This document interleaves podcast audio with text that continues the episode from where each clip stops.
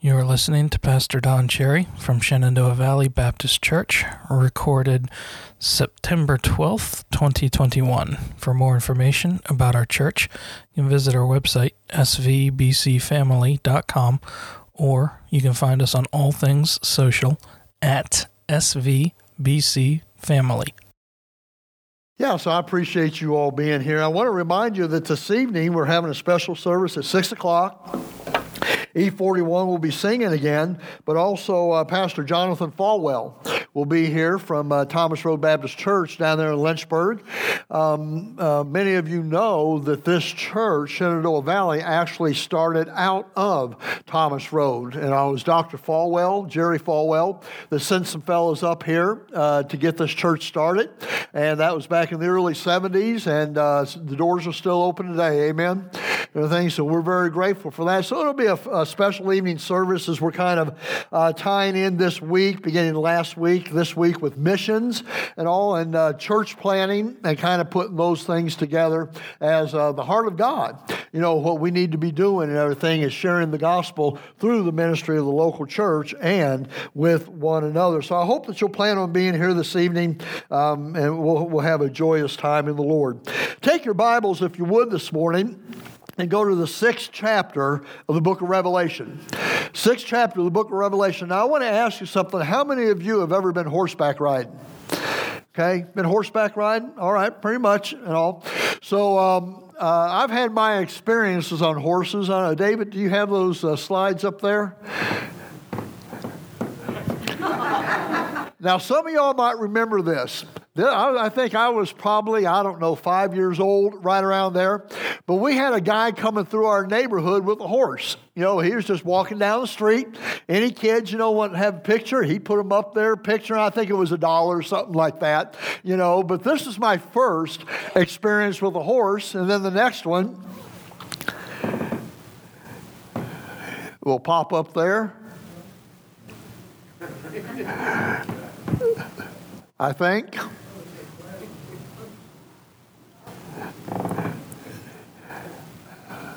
There we go. That's back in the time when I had hair.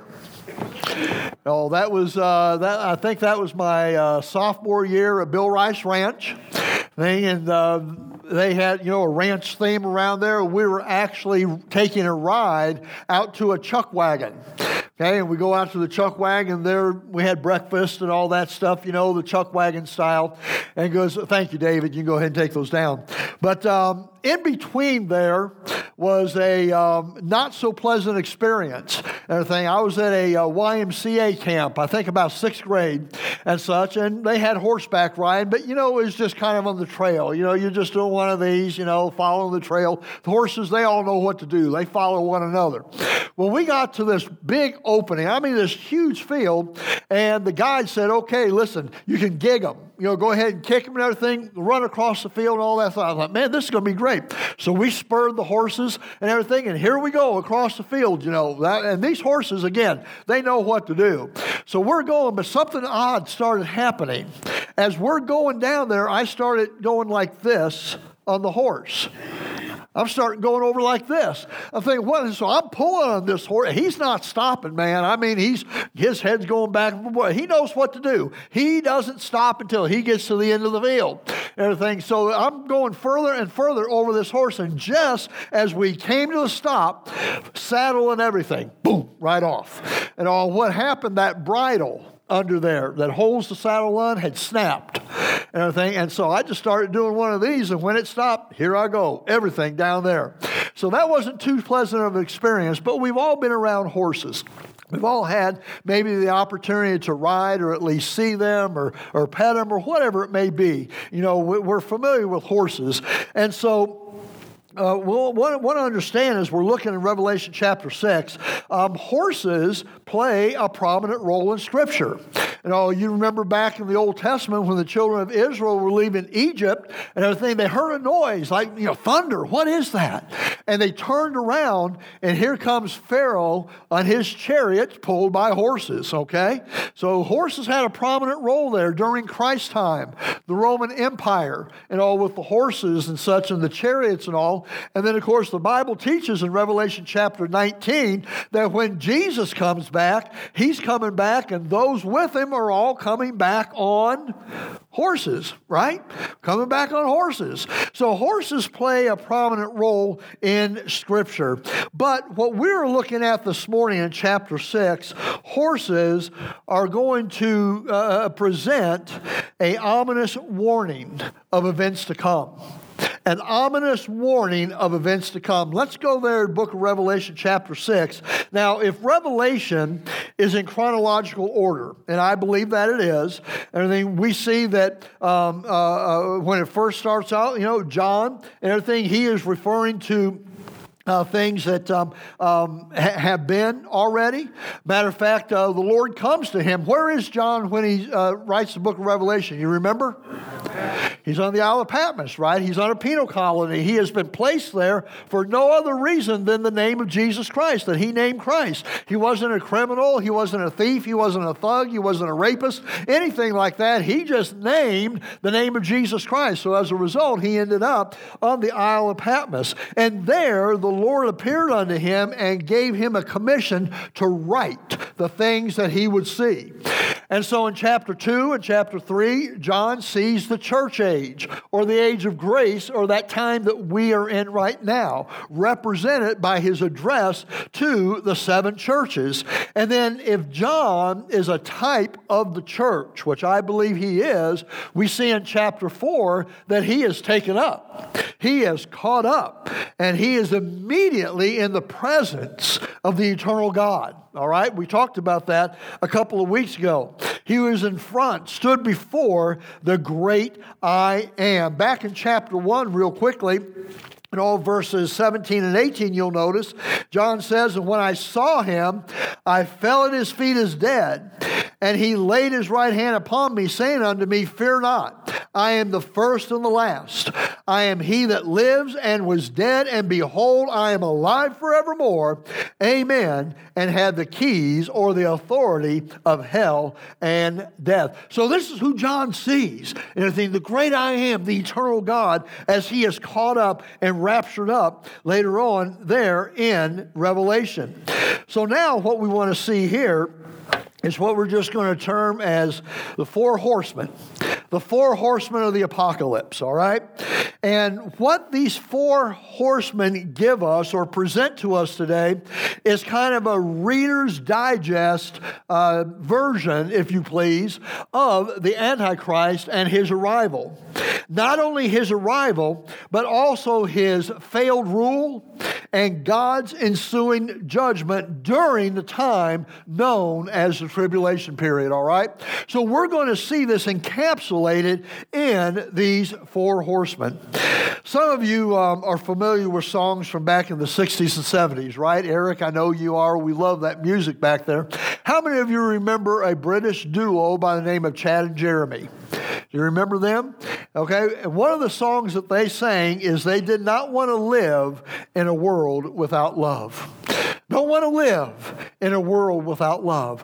Well, folks, what we are going to see presented by these four horsemen is literally a world without love. A world without love. A world totally devoid of God, His knowledge, and His love. So let's look first. In chapter 6, we'll notice the white horse. Verse 1.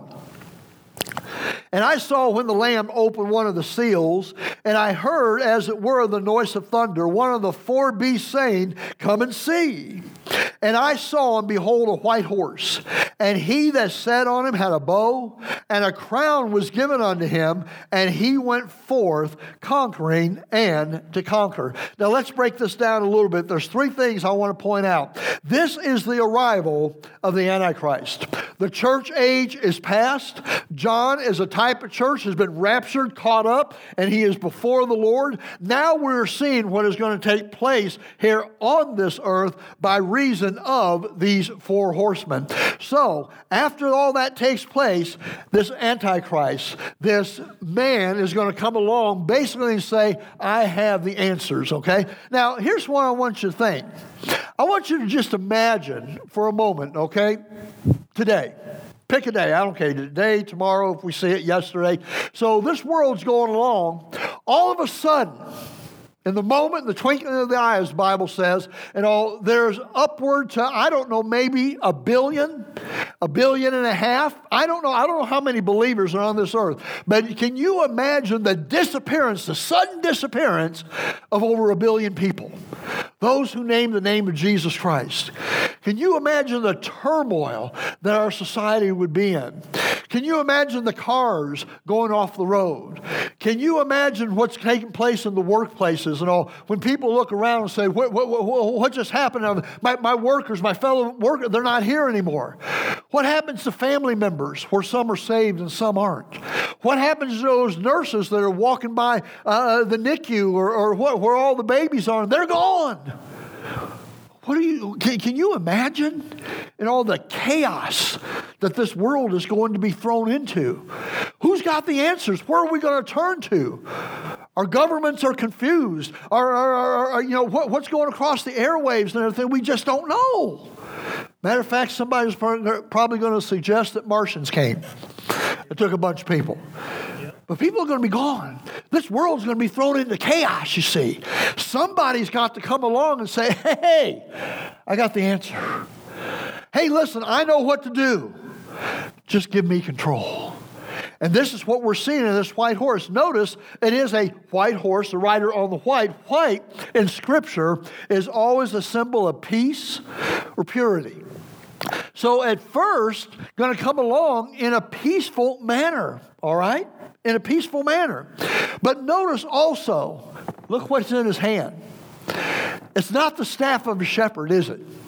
It's not that which would gently, gently prod his sheep or be able to reach down and rescue and pull him out of a pit, but it's a bow. It's an implement of war. All right? It's an implement of war. And then we see what's he going to do with that bow? He's going forth to what? Conquer. He's going forth to conquer. And notice, a crown was given to him. Crown is a symbol of authority. Authority has been given or conferred upon this rider on the white horse. In other words, here comes a man along and says, I've got the answer.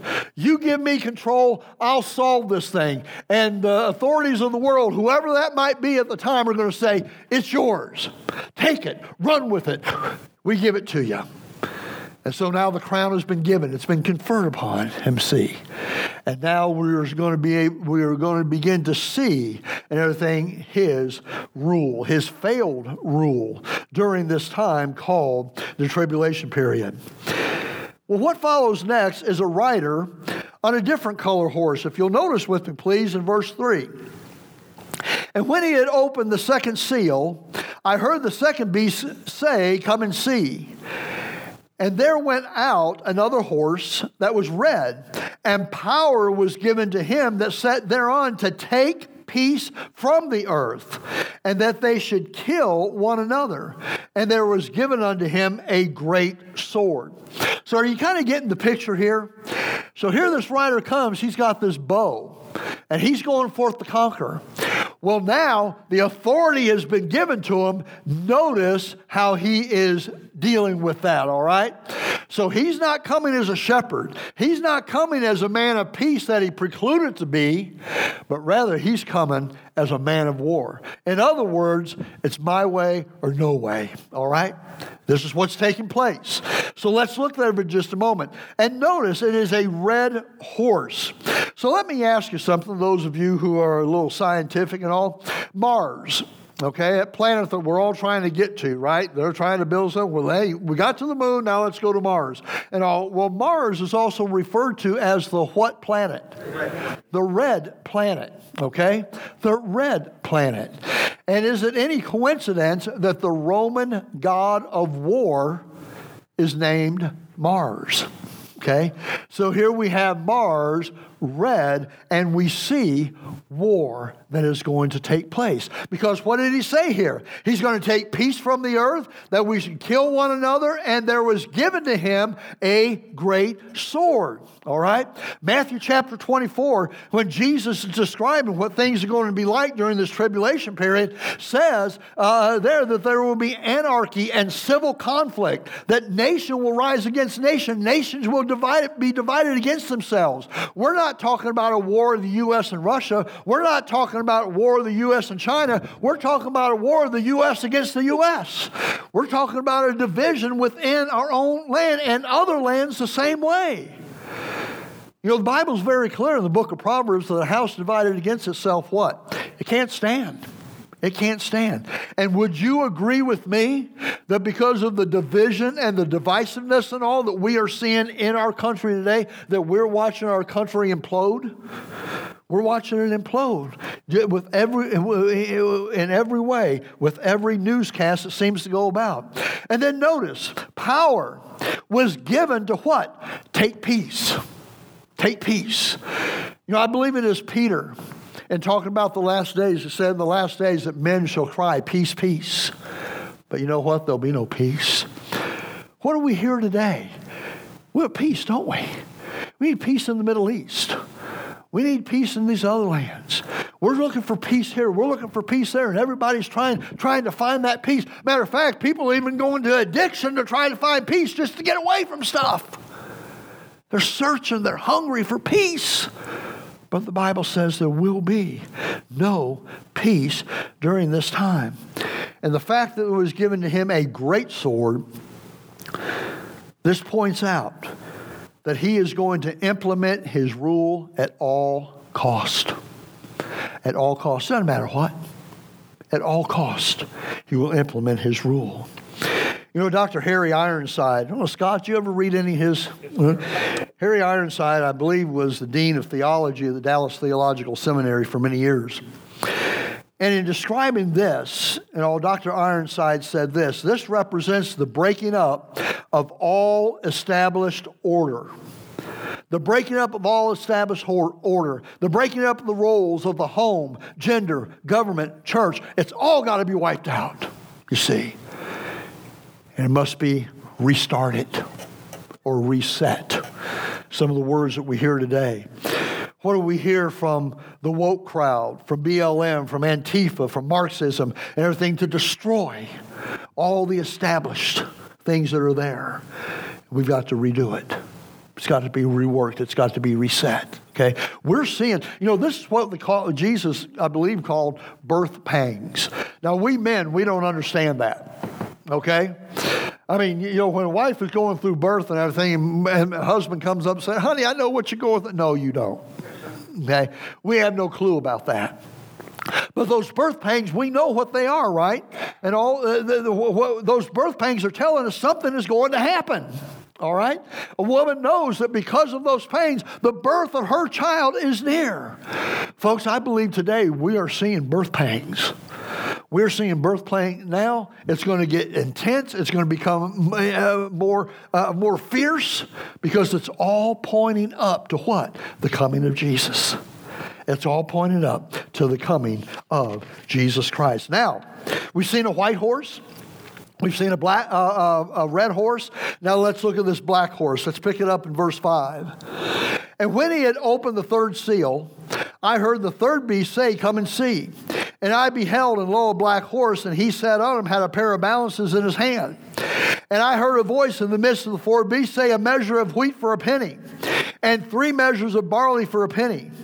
But see, you don't hurt the oil and the wine.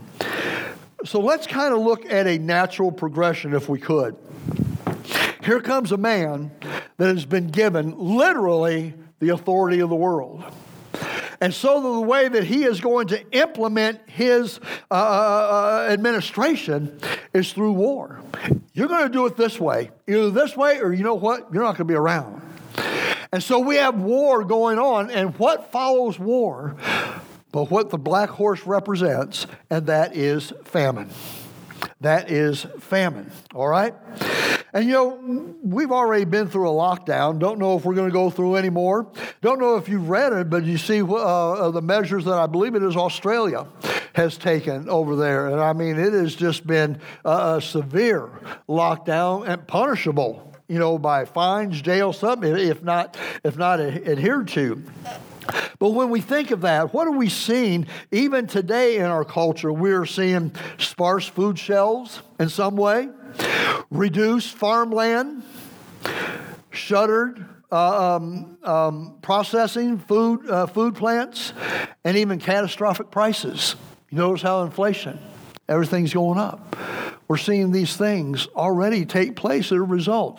And how do we know this thing's going to get bad? Well, look what he says there.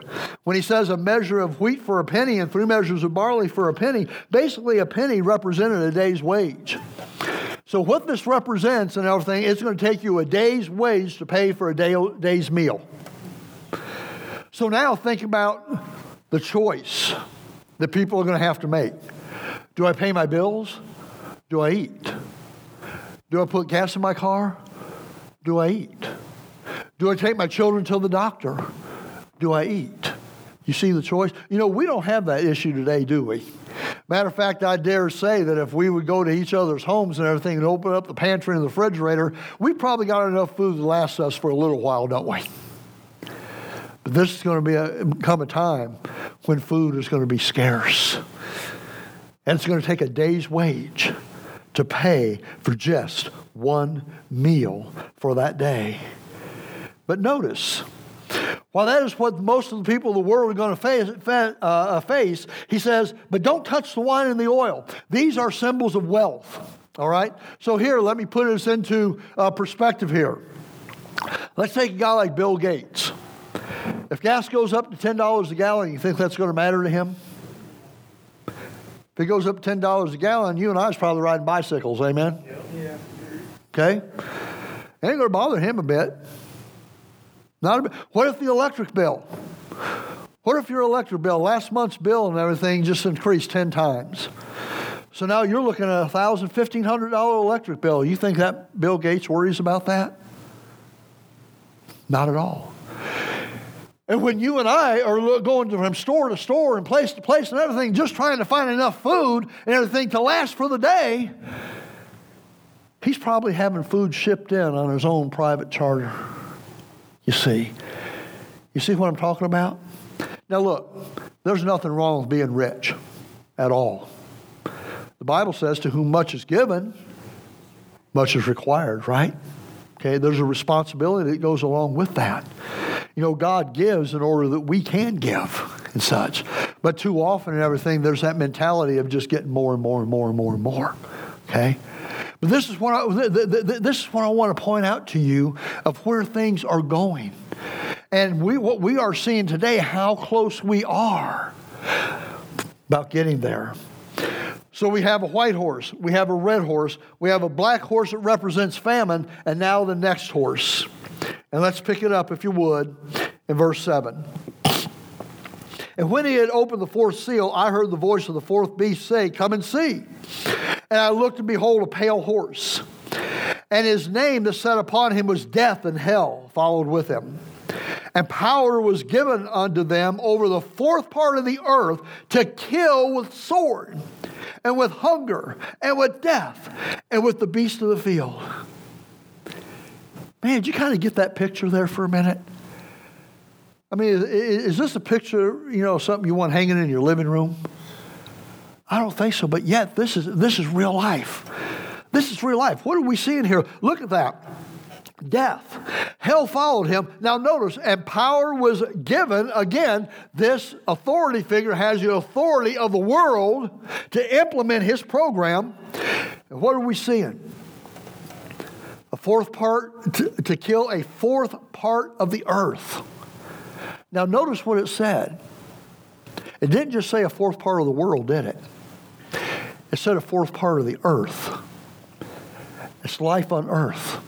I believe that's human life. I believe it's plant life. I believe it's animal life. What are we seeing taking place out in California? What's taking place out there? In some places, you're seeing the death of the earth in that locale. I just read in the paper, was it Spain? Now Spain is facing some devastating fires over there. You know, we're seeing death of the earth, life, and there. A fourth part of it. He's going to kill with the sword. And with what? Hunger? What was the horse previous? That was famine, that was hunger. And what follows famine? Death. Death. Like I said, we have no idea of that, but you know what? There are some countries that do. You ever see what takes place over in Africa? Some ways. No food. They show you the pictures of children starving, barely breathing, able to hold on. See? Do you see the picture here? Do you see the progression that has taken place? Death, disease, pestilence. Jesus said, Matthew 24, which is the word contagion, meaning transmittable diseases. We're kind of fighting some things today, aren't we? We thought we came to an end of it. Now here comes another. And wonder when that, you know, come, you know, starts slowing out. Oops, here comes another. You see? And yeah, people are dying. We get that. We understand. People are dying. So now you might be thinking, well, preacher, now that you have thoroughly depressed us, where do we go from here? What's the next step? Well, let me try to encourage you through the scripture for just a moment.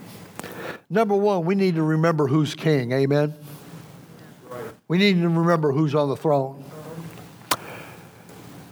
Joe Biden's not on the throne. Donald Trump's not on the throne. Okay? Vladimir Putin's not on the throne. And whoever the little Chinese guy over there in China is, he's not on the throne. Jesus Christ is on the throne. Okay? He's on the throne. He's the one that's high and lifted up rightfully adored. He's the one the Bible says, Look up, for redemption draweth nigh. Jesus said, Let not your heart be troubled. You believe in God, believe also in your church. For what? Believe also in me. And you know, I like when he said, I'm going to come again. I'm going to go away. I'm going to prepare for you a place. And if I go to prepare for you a place, you know what, Eric? I'm going to come again. I'm going to receive you unto myself. That where I am, Barbara, there you may be also. Amen. We keep looking at Jesus. Three scriptures. I want you to write them down as far as the text goes. I'll just speak that real quick. John chapter 14, verse 1, I just said it. Don't let your heart be troubled. Don't let your heart be troubled. I hate rising gas prices. I hate the rising cost of food. I hate you know, what we see going on in this world today and everything uh, with all the political corruption and all that's taking place. But you know what? Don't let your heart be troubled. If you believe in God this morning, you know what? Believe in Christ. Yeah. Believe in Jesus. Philippians chapter 4, verse 6 tells us to be careful for nothing, be anxious for nothing. Don't worry about things, folks. Don't worry about things. You know why? Because Christ is on the throne. Because God's program is, is, is running out. See? And He's working all things for our good. You know that? All things for our good. Don't let your heart be troubled. Don't get stressed. Don't get anxious. You believe in God, believe also in me. And then 1 Peter chapter 3, verse 15. Be ready to give answer when asked of your church membership. What is it? Thank you, Kathy. Be ready to give answer when asked of the hope that is in you. I don't know about you, but my hope's Jesus. I don't have hope in my retirement. I don't have hope in my job. I don't have hope. I don't have hope in Jesus. That's all we got hope in. And praise God we do. And here's the thing we need to understand, folks. You know, people are looking for hope today. Sadly, they're looking for it in all the wrong. Remember that old song, "Looking for Love in All the Wrong Places"? You remember that song? That's what people are looking for hope in. whether it's in drugs and relationships in the bottom of the bottle, whatever it may be, they're looking for hope, they're looking for escape, and you and I have the answer. Here's the thing we have got to be ready to give that answer when asked of us. Amen. Wally, how come you're not worried about things? Be ready to give answer of the hope that's in you. Shane, how come you're not wringing your hands and stuff? Why? Be ready to give answer of the hope that's within you. You see what I'm talking about? People are looking, folks. We've got to be ready. We've got to be ready. Are you ready today?